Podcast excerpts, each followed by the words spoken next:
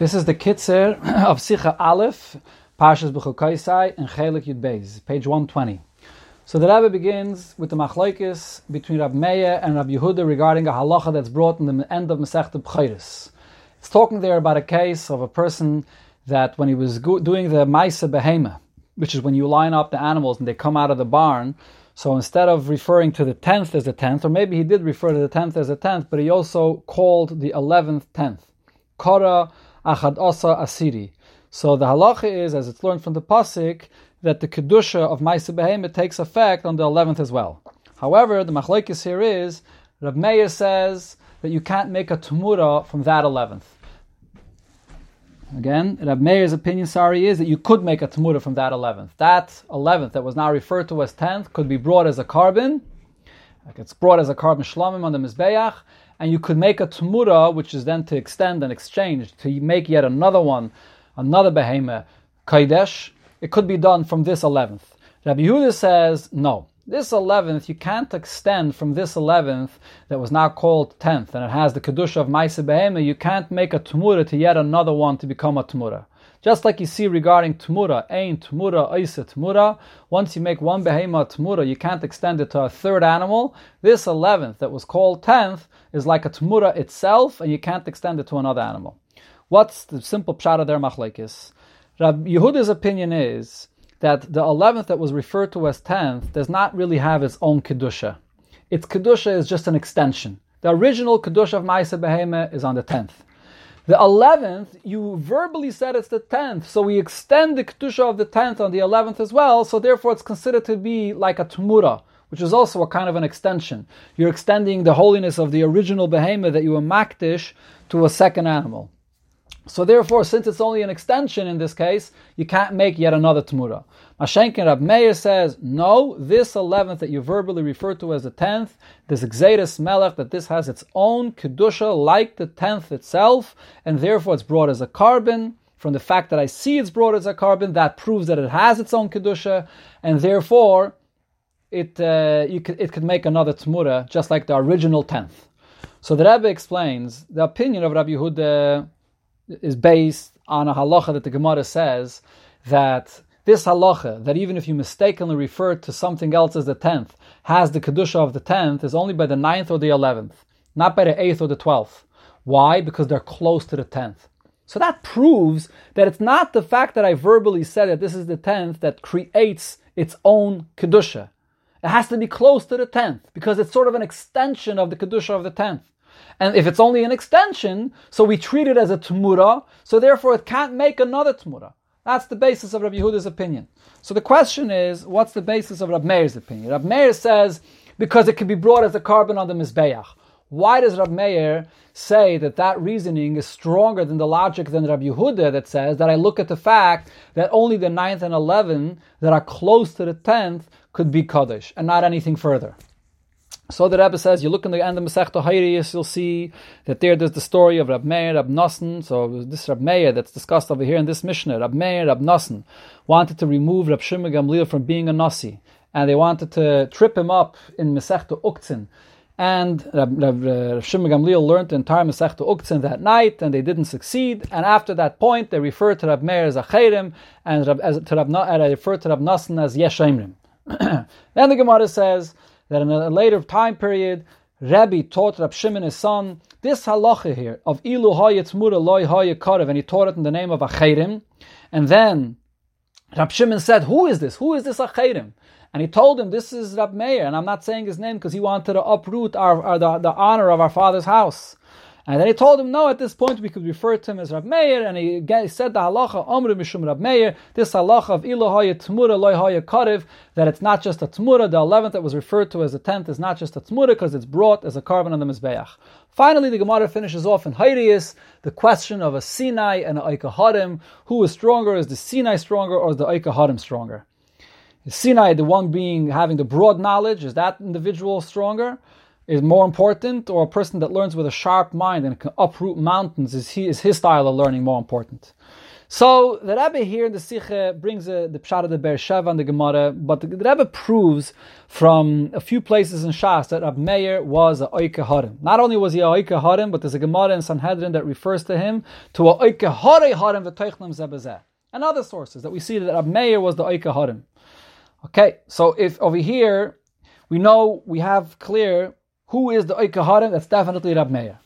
Okay, then the Rebbe says let's try to explain the connection of all these details here in the story in Masechta Horiyos. And the Rebbe says what happened over here was Rab Meir and Rab Nosson were the Eika Harim. They were very, very deep and sharp learners. Shimon Gamliel was, was a, a Sinai. He had a broad knowledge in all of Shas, including in Masechta Uktzin.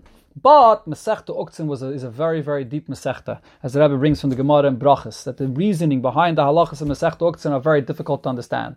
So Rab Meir and Rab Nosson, being the Harim, wanted to ask him a question, Dafke there, because they knew that he was a Sinai. He had the, the knowledge of Masechta Uktzin, but he didn't have the deep understanding of the reasoning of the Mishnah is there, and therefore they were going to ask him a question, Dafke there, because Rab Shimon Gamliel was the Sinai. But as the Gemara there says, he learned Masechta Uktzin that night, and he learned the depth of the halachas that night, and they weren't successful.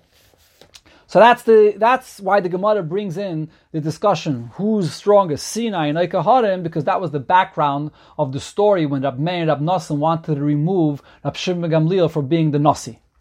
Now the Rebbe says the name Acherim also implies this.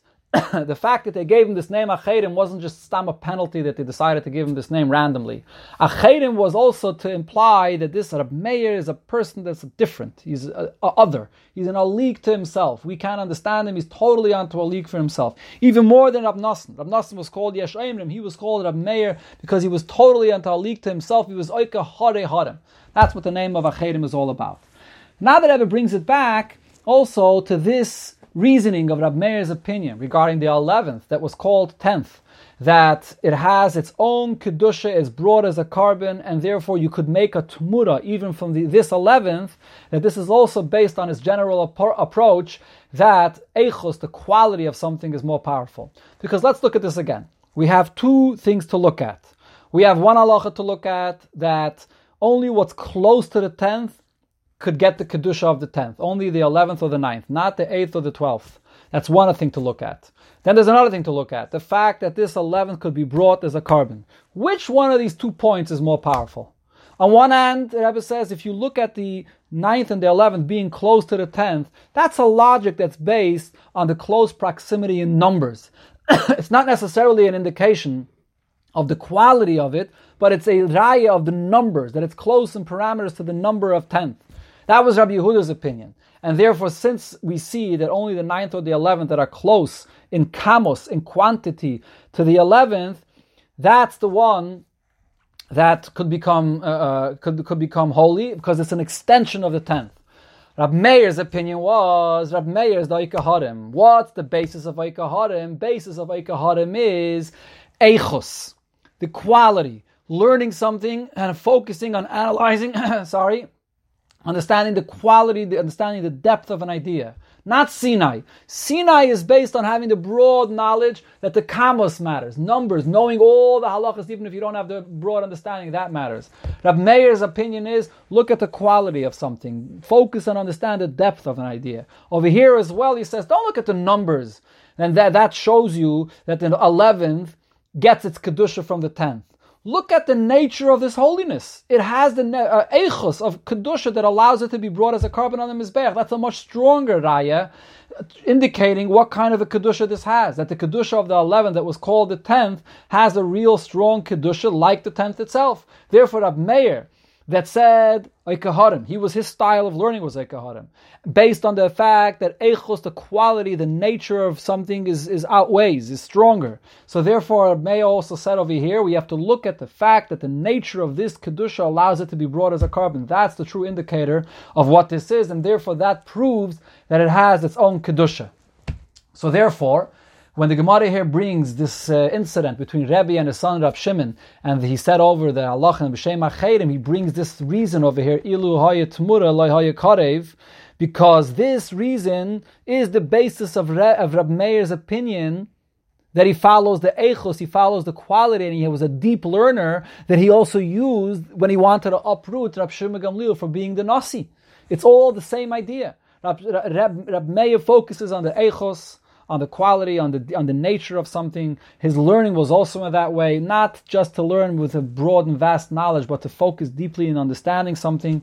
And that's that was that was Rab Meir's approach. And that's his opinion over here regarding this halacha of the 11th that was called the 10th as well. The Rebbe finishes off the Sikha that according to this we could understand why we find that Rab Meir is only brought b'shem acherim in a, a, a, very few places in Shas. Usually he's brought as Rab Meir. L'chayre, they gave him this class, he should be called acherim. Why do we find that in most cases he's called Rab Meir? So the Rebbe is machadish only in a case where the point that Rab Meir is saying expresses his general shitta that Eichos is stronger, like in this halacha here, then the name acherim is brought. And only if, and the Rebbe says possibly also only a halacha that was taught after this incident that happened that Abmeya wanted to remove Rab Shimon Gamliel from the Nesias. Then the name Acherim is brought. Otherwise, if it's not something that expresses Rab Meir's opinion, the name of Acherim is not brought, his original name of Rab Meir is brought. So that explains the machlekes between Rab Meir and Rab Yehuda, to the kedusha of the eleventh, do we look at the number? Do we look at the closeness to the tenth, the number, the kamos, and that's what uh, tells us what kind of kedusha it has? Or do we look at the echos? And we have also the explanation over here, benigeh to the whole seder of the Gemara and the end of Masechta Horiyos, that the whole story over there with Rab Meir against Rab Shimon Gamliel was also revolving around this thing, whether the echos, the Eikaharim is stronger, or the Sinai, the kamos is stronger.